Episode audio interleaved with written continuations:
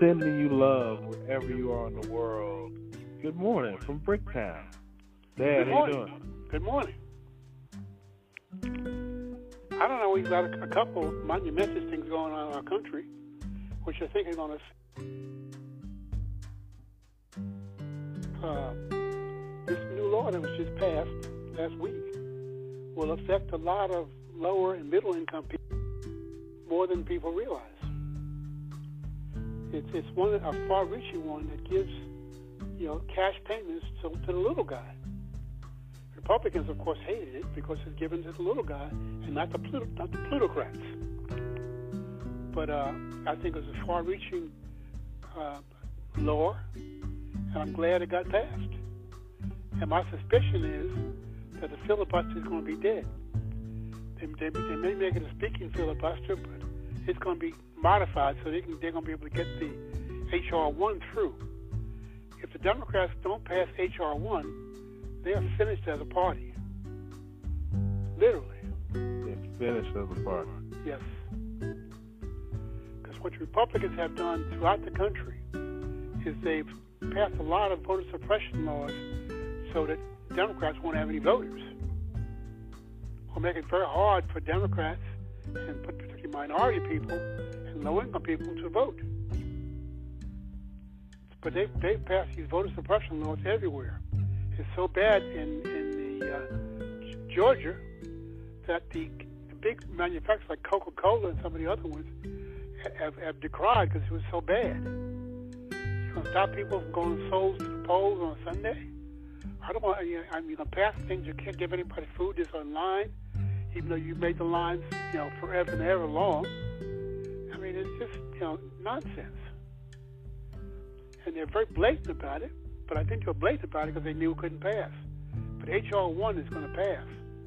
They may have to get a filibuster, make make it a working filibuster, which those old guys in the Senate can't do.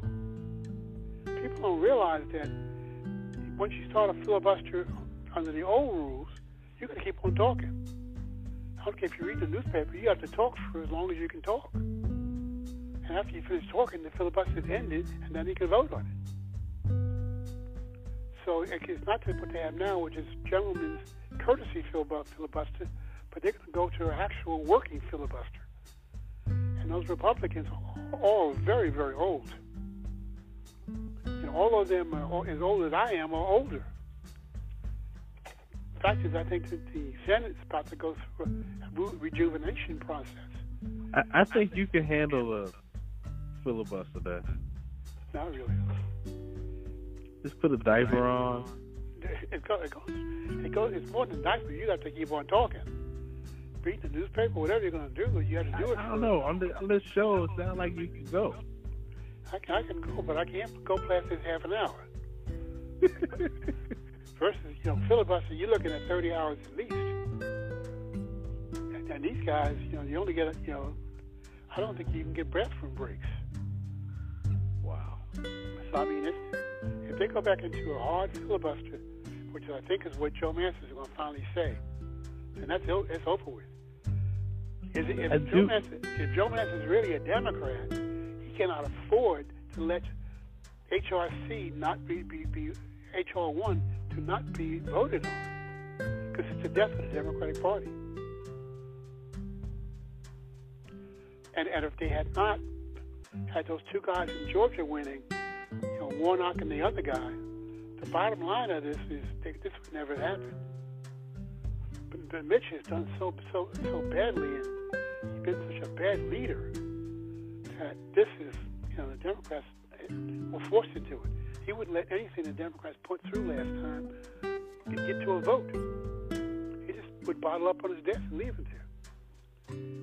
Now he has no choice. But, but Mitch has been just been uh, not good at all. But he's a candy guy. Uh, it'll be interesting as we go through this. My suspicion is he loses the filibuster, he'll probably decide his time in the Senate needs to be needs to go away a little bit. But of course, his, his wife may be indicted for some of the stuff she did as, as transportation secretary because she definitely, you know, broke some laws.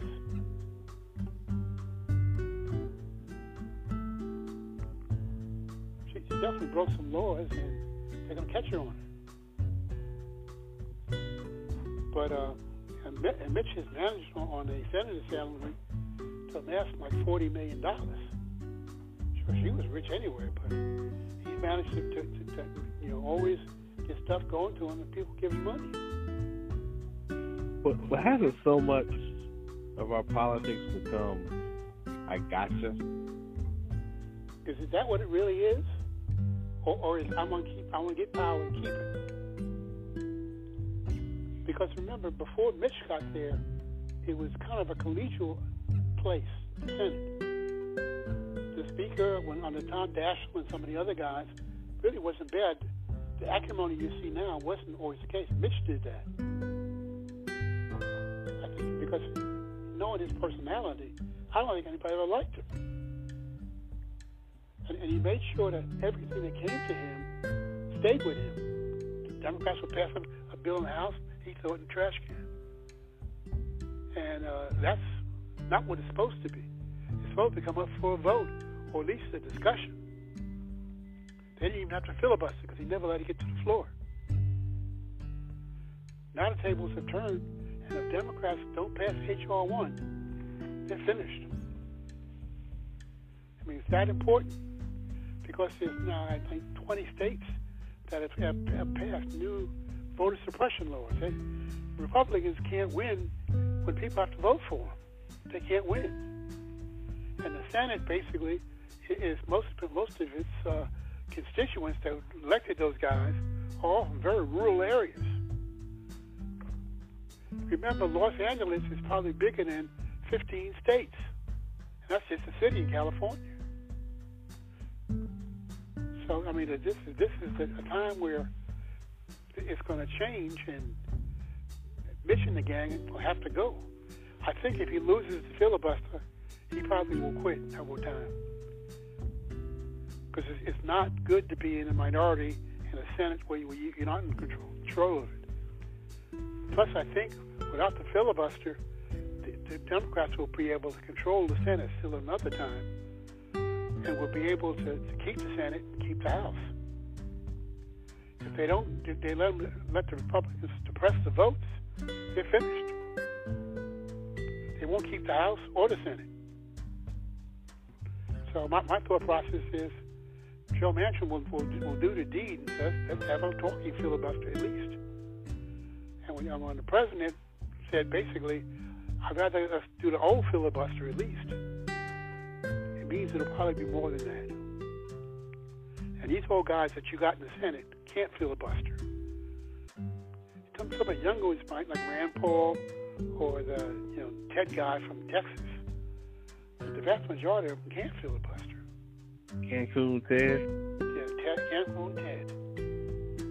I think he's going to lose his seat anyway next time. Depending upon, you know, his chance depends upon whether O'Rourke runs for a seat or one of the congressional people do. But I think Texas is about to turn blue. And they, they, they've really mismanaged and cheated on the people. What they did with the, the, the electrical bills and stuff this year was unconscionable. The main electric company in Texas just filed a bankruptcy last week.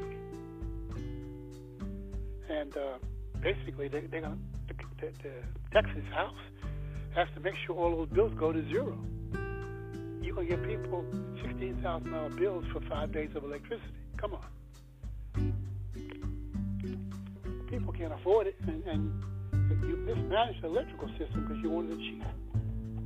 Plus, they'll be part going to go, going to probably end up being part of the, the compact with all the other ones. Because remember, it, it, all of the uh, electrical companies are in three compacts, except for Texas part of El Paso is part of the California compact, but none of the other ones are. So when they, when they go out, nobody's there to help them. If you go out in New York or know, where you are, to somebody to help you. North Carolina is part of the compact, so they'll, just bring other that they'll, you know get electricity into Durham or wherever. So we don't worry about that, but you know. When, when, these lines go down, you'll see a hundred trucks come in, electrical trucks, from all over the country to get your electricity back up because it's part of the compact. Texas wanted to do it on their own because they figured they could steal enough money to do that, the bigwigs. But if the Democrats get control of, of either house, and I think they'll control at least one of them, the Republicans you know, are finished. I was thinking about recently, Dad, was when you used to take me to Bear Island as a kid and all the black history attached to that experience. Yes.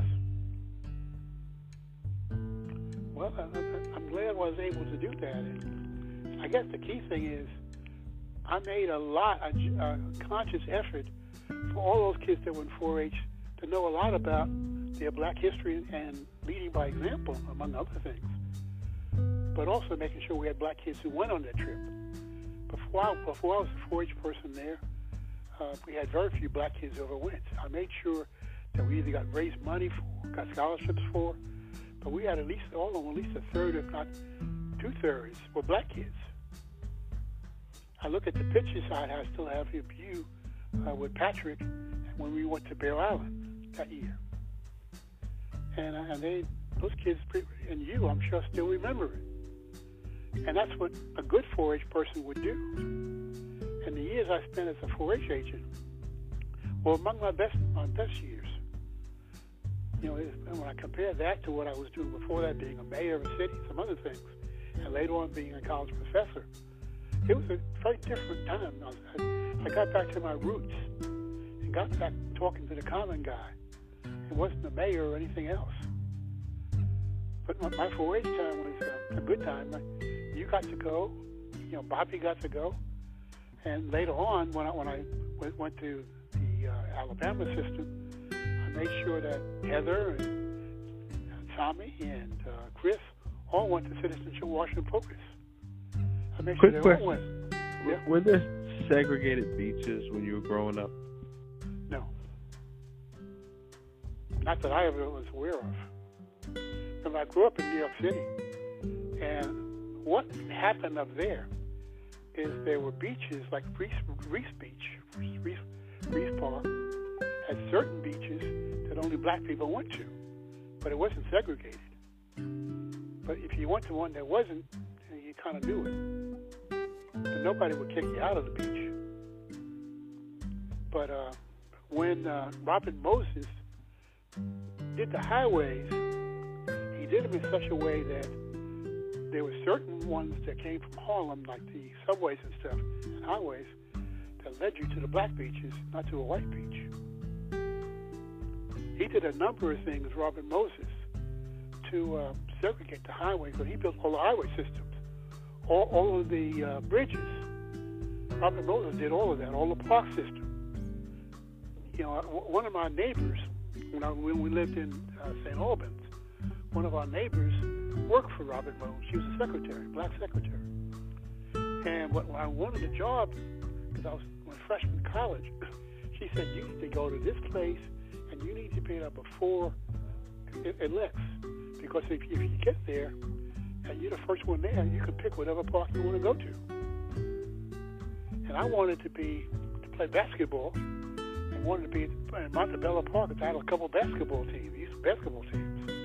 So I got there, put my name first, and that's what I got. And I was I was a you know a recreation associate essentially, and uh, it was you know it was a pretty good gig. We had we we had the citywide tournament out there for all the basketball players, and I, I was coaching three teams and playing on one of the unlimited teams. But basketball was, uh, you know, I've had some good memories of that. But I, I remember I put together a super team once, and there was another super team. Dream team. Put dream team together. Yeah, Mike on it. I had uh, uh, Super John Williamson's younger brother, Jiggy Williamson, Soup Campbell, who's about six foot eight. And they both got out of out of Hartford, uh, out of New Haven schools, and went on went on to Massachusetts to go to college. But both of them, if I would bring. I was living in New Haven at that time, and I would bring one of them down and come back that, that night because I didn't have any place for them to stay. So, but I, every once in a while I bring both of them and then come back. But I only let, let both of them play together like once or twice when we're playing against somebody really good.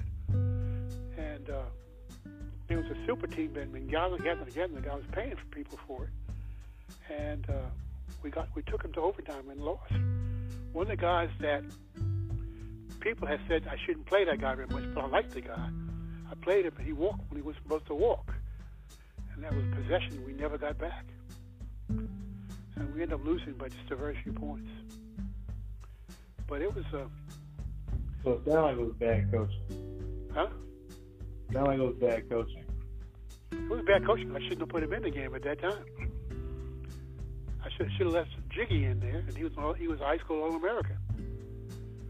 And uh, his brother, older brother, was uh, Super John Williams, was an NBA player.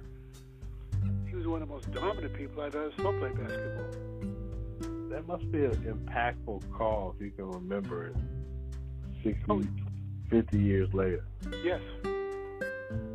Because that was the team I had assembled to take it to take it to the, the city championship. And they were good enough to do that. Remember, this was during the time when uh, two or three of the guys on that Texas Western team I played against. You know, I played against them that summer before they went from Texas Western to win the national championship as all five black guys. And all those guys played for either the Bronx or Manhattan teams, but they all would come through the citywide and play us. And we beat some of them, but I remember Willie Worsley. Uh, I remember guarding him. And uh, Willie Cager, guarding him also. But these guys were, you know, they were good players. No question about it. I kind of held my own, but, you know, they were, they were better than we were. And, uh, you know, as you go through it, you know, we had another team later on with a Rockaway bunch of guys. Uh, basically, one or two of them actually went to UNC Wilmington and won the national championship at college. Uh, but they played with us, played for the Collegians. And uh, we actually, you know, made it to the semifinals in the Queens. But when you got to that kind, kind, the referees were kind of fixed, and you're playing somewhere else, and the crowd is not your crowd, and some of these places, if you won well, if you won the game, you might not get home. And when you when you went to citywide and you're in some of those Bronx and Brooklyn and Manhattan projects, and the playground's right in the middle of that, uh, you were intimidated by the crowd. So you never played as well as that. I mean, we we bring kids down to the Rucker, and we never would win there. Because I remember Hulk, Holcombe Ruck, Rucker, he's a nice guy. Park Parker attended at the Rucker place. And they had, they had a, a citywide tournament. And the would come, and it was all pros. And I had three or four guys over time that, that went to the pros. And uh, it's an interesting time as you go through and look, and look back at all that stuff. That was one of our more interesting forays when I was into, into basketball, among other things and it got me through college, and, and it got me to where I needed to go. It was it was a good thing. So you was rocking the record. Yeah, but uh, you know the other thing was I helped, I helped a lot of kids get on to college. I remember when Al McGuire, who was a legendary coach, called me and asked about two or three of our players we had that summer, because he wanted to bring them up to him to Marquette. And I remember another another guy who was at that time owned the Cleveland Cavaliers called me up because he was looking for one of our guys who had went back somewhere to junior college ranks. All, those guys would call me because I had, I had a lot of the, the, the big time players when we played with, with our unlimited you know crew that we had, which were really pros. But uh, what's your thoughts on? Uh LeBron and where the game is going now. The what? What are your thoughts on LeBron and the NBA game now? Well, I think it's to me it's kind of a boring game. Uh, Le- LeBron is a natural evolution, uh, an ideal basketball player, as is, as is the Williamson kid, who has surprised me. Much better than I thought he'd be, because he, he has as I thought he would be He basically is around the rim. But he jumps so high that you know it's it's understandable why he got the way it is. And the pro game now is so different than the pro game when I was growing up. It's so much different. And I played against a lot of the pros. They were they were different. It was different. the league was different then. It was much rougher game. I mean, and to be in a, be a pros, I mean, you expect to get beat up. You had you had to have a physical stat stature to be able to survive that. Because basically, you, you can get smacked every time you're going down court. And the referees, you know, they don't care about that. They let let you go. I remember playing a couple semi-pro leagues, and it's not basketball; it's something else. It's more like football.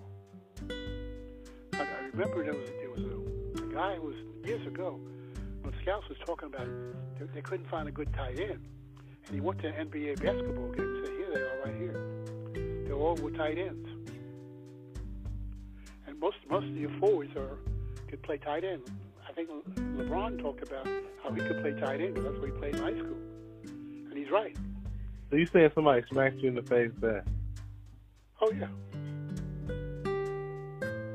We were playing at his court with his crowd. I didn't do anything. What am I supposed to do? hold on, hold on.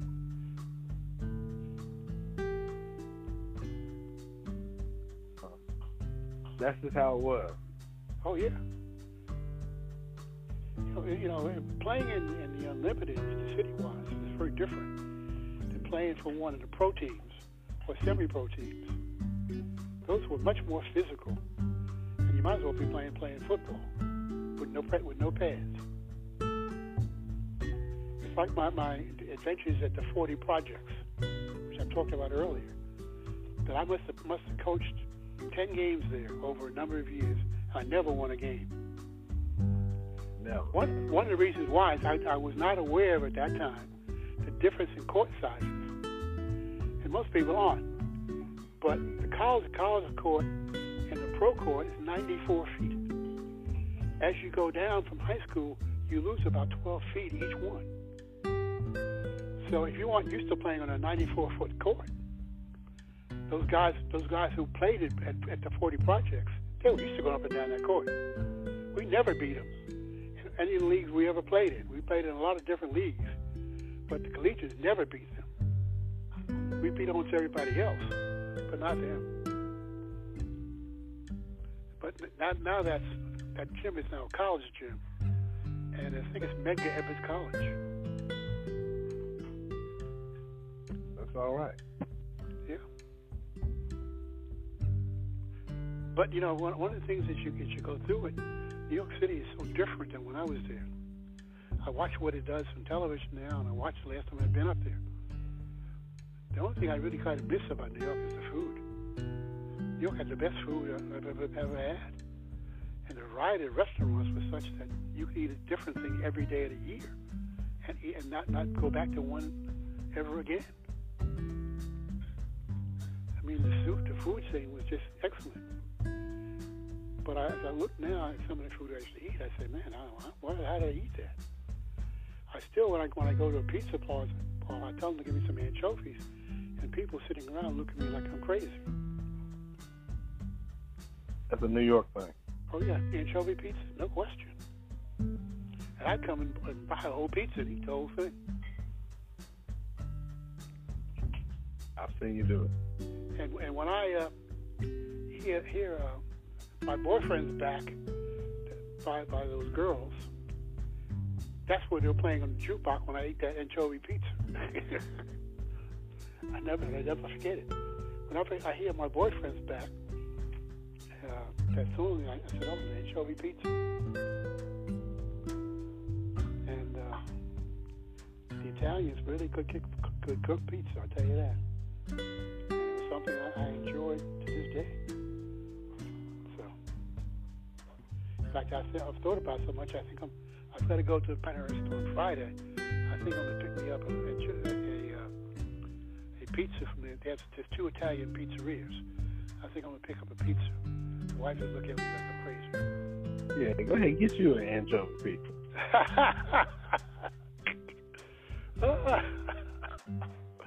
yeah. But I can't eat a whole one now. I, I used to stop at about three slices.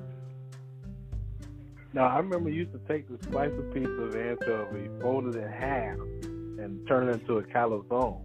Yep. And Bobby and I were so hungry, we wanted pizza so bad, but we didn't want to eat no anchovies.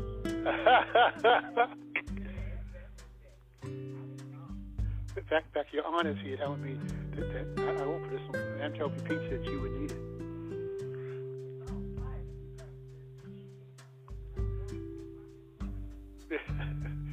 so she's talking about it now, but I gave her some anchovy pizza. And, and it's those things that you remember back.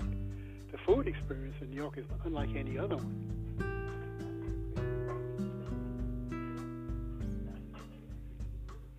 And the wife is talking about eating lutefisk, which is uh, cod soaked in lye.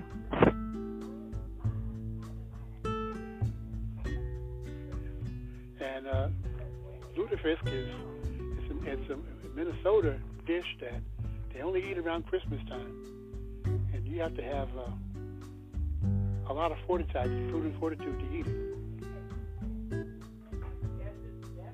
But that's a Scandinavian dish. By the way, the wife said even the new sweets don't eat it anymore. But I know they. Remember, I remember eating some of that up there one, Yeah, time. yeah, yeah. But but they they they import it from Sweden every year. It's, not, it's never done in this country. It's done over there, but it's, it's really it's codfish soaked in lye.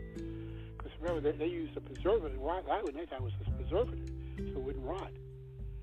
And you have to you know do a number of washings of water. You soak in water for like three four days. I'm sorry, three four weeks. And uh, I could never like it for much. But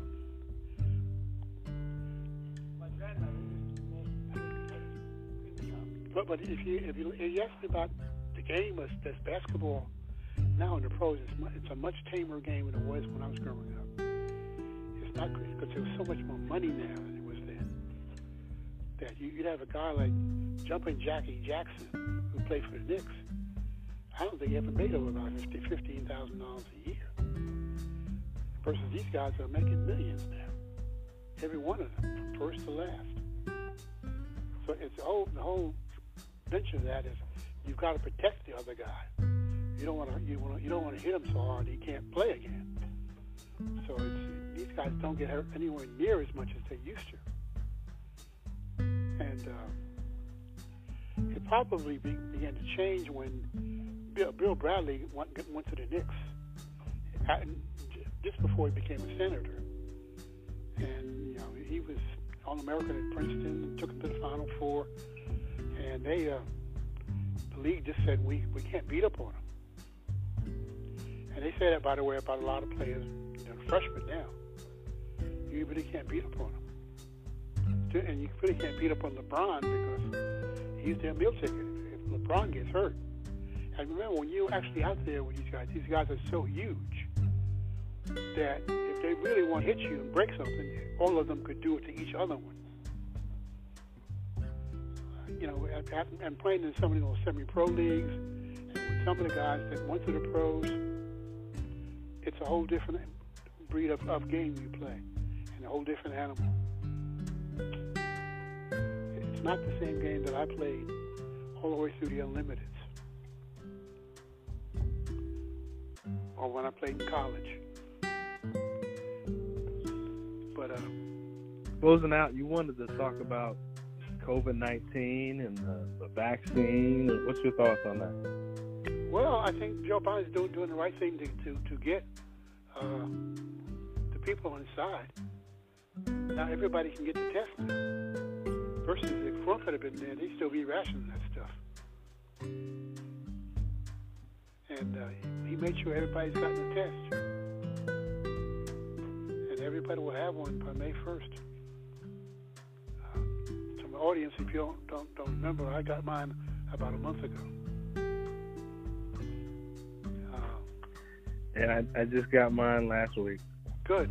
I'm glad to hear that. What about the little girl? Have them available for kids that age yet, though. I think they're beginning to have them available. But they, they don't suffer as much as, as, as adults do anyway. But uh, no, it's. I think that the, the godsend that, he, that he's done is they forced the Republicans to go along with him for this big vote, this big, big money thing, things that they should have done 20 years ago looked at those things that they have on that wish list they put together. Some of those stuff I remember when I used to walk through the halls of Congress begging for money for Carver. And those, those were just fanciful. And the fact that you said they sent money to everybody that, that's a citizen, God. Uh, however, they haven't sent one to me because I think I got a letter from the IRS saying I, I needed my 1990 to do send them my 1990 tax thing. And I said, but I, you guys have gave me what's the back on that? Not 1990, but yeah, 1999. Uh, 2019, I'm sorry. The wife is getting correcting me. But they had given me a refund on it. But they said they never got it. So I'm sending them another duplicate sure that's why it's holding mine up. But we'll get it eventually. I'm not worried about it. And financially, yeah. uh, it won't affect one way or the other. But I'm glad that a lot of poor people, a lot of underprivileged people, underprivileged people got paid. Sister Beverly, did you get paid? She said, of course you did. See?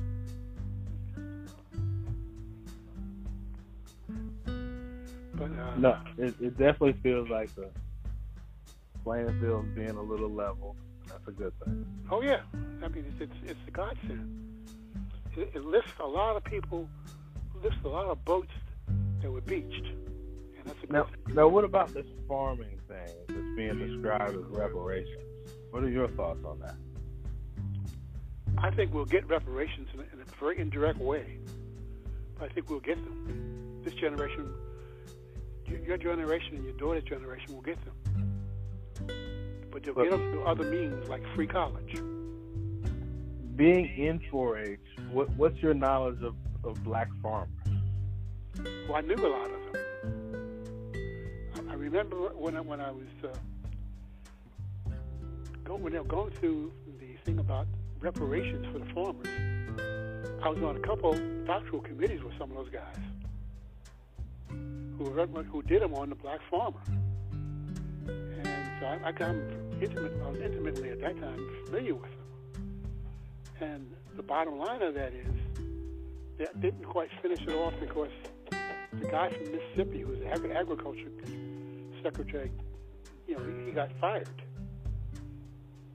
because he, he couldn't. Yeah, he had to he had to do a little bit of graft, stupid stuff. But the, but the bottom line of that is, if he had stayed there with the people he had put in there, a lot of them would have got the correct reparations. I think Biden's going to make sure that happens now. Um, the lady who was there under this last under Bill Sacker for the last time, who he fired, she was going to make sure that was going to happen.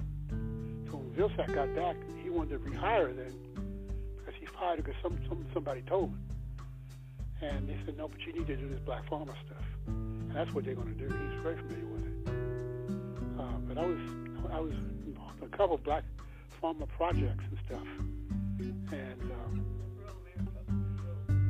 and you know, given that, you know, as I went through that and you know, looking at it, the things that happen to a lot of black farmers is if they had a, a need for a pond, they didn't get it.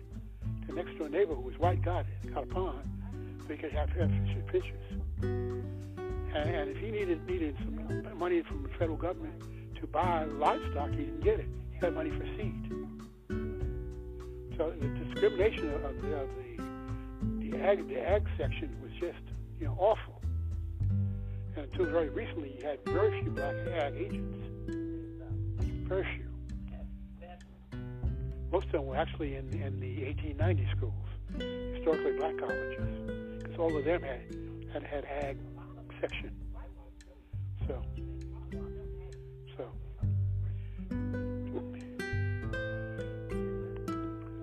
But really, it looks like my clock says it looks like we're about finished. We we are about to wrap up. What are your words of advice to America? Get vaccinated. Think good of your neighbor Hopefully, hopefully you got paid. Adios, muchachos. All right, I love you, Dad. Okay, love you too. Bye.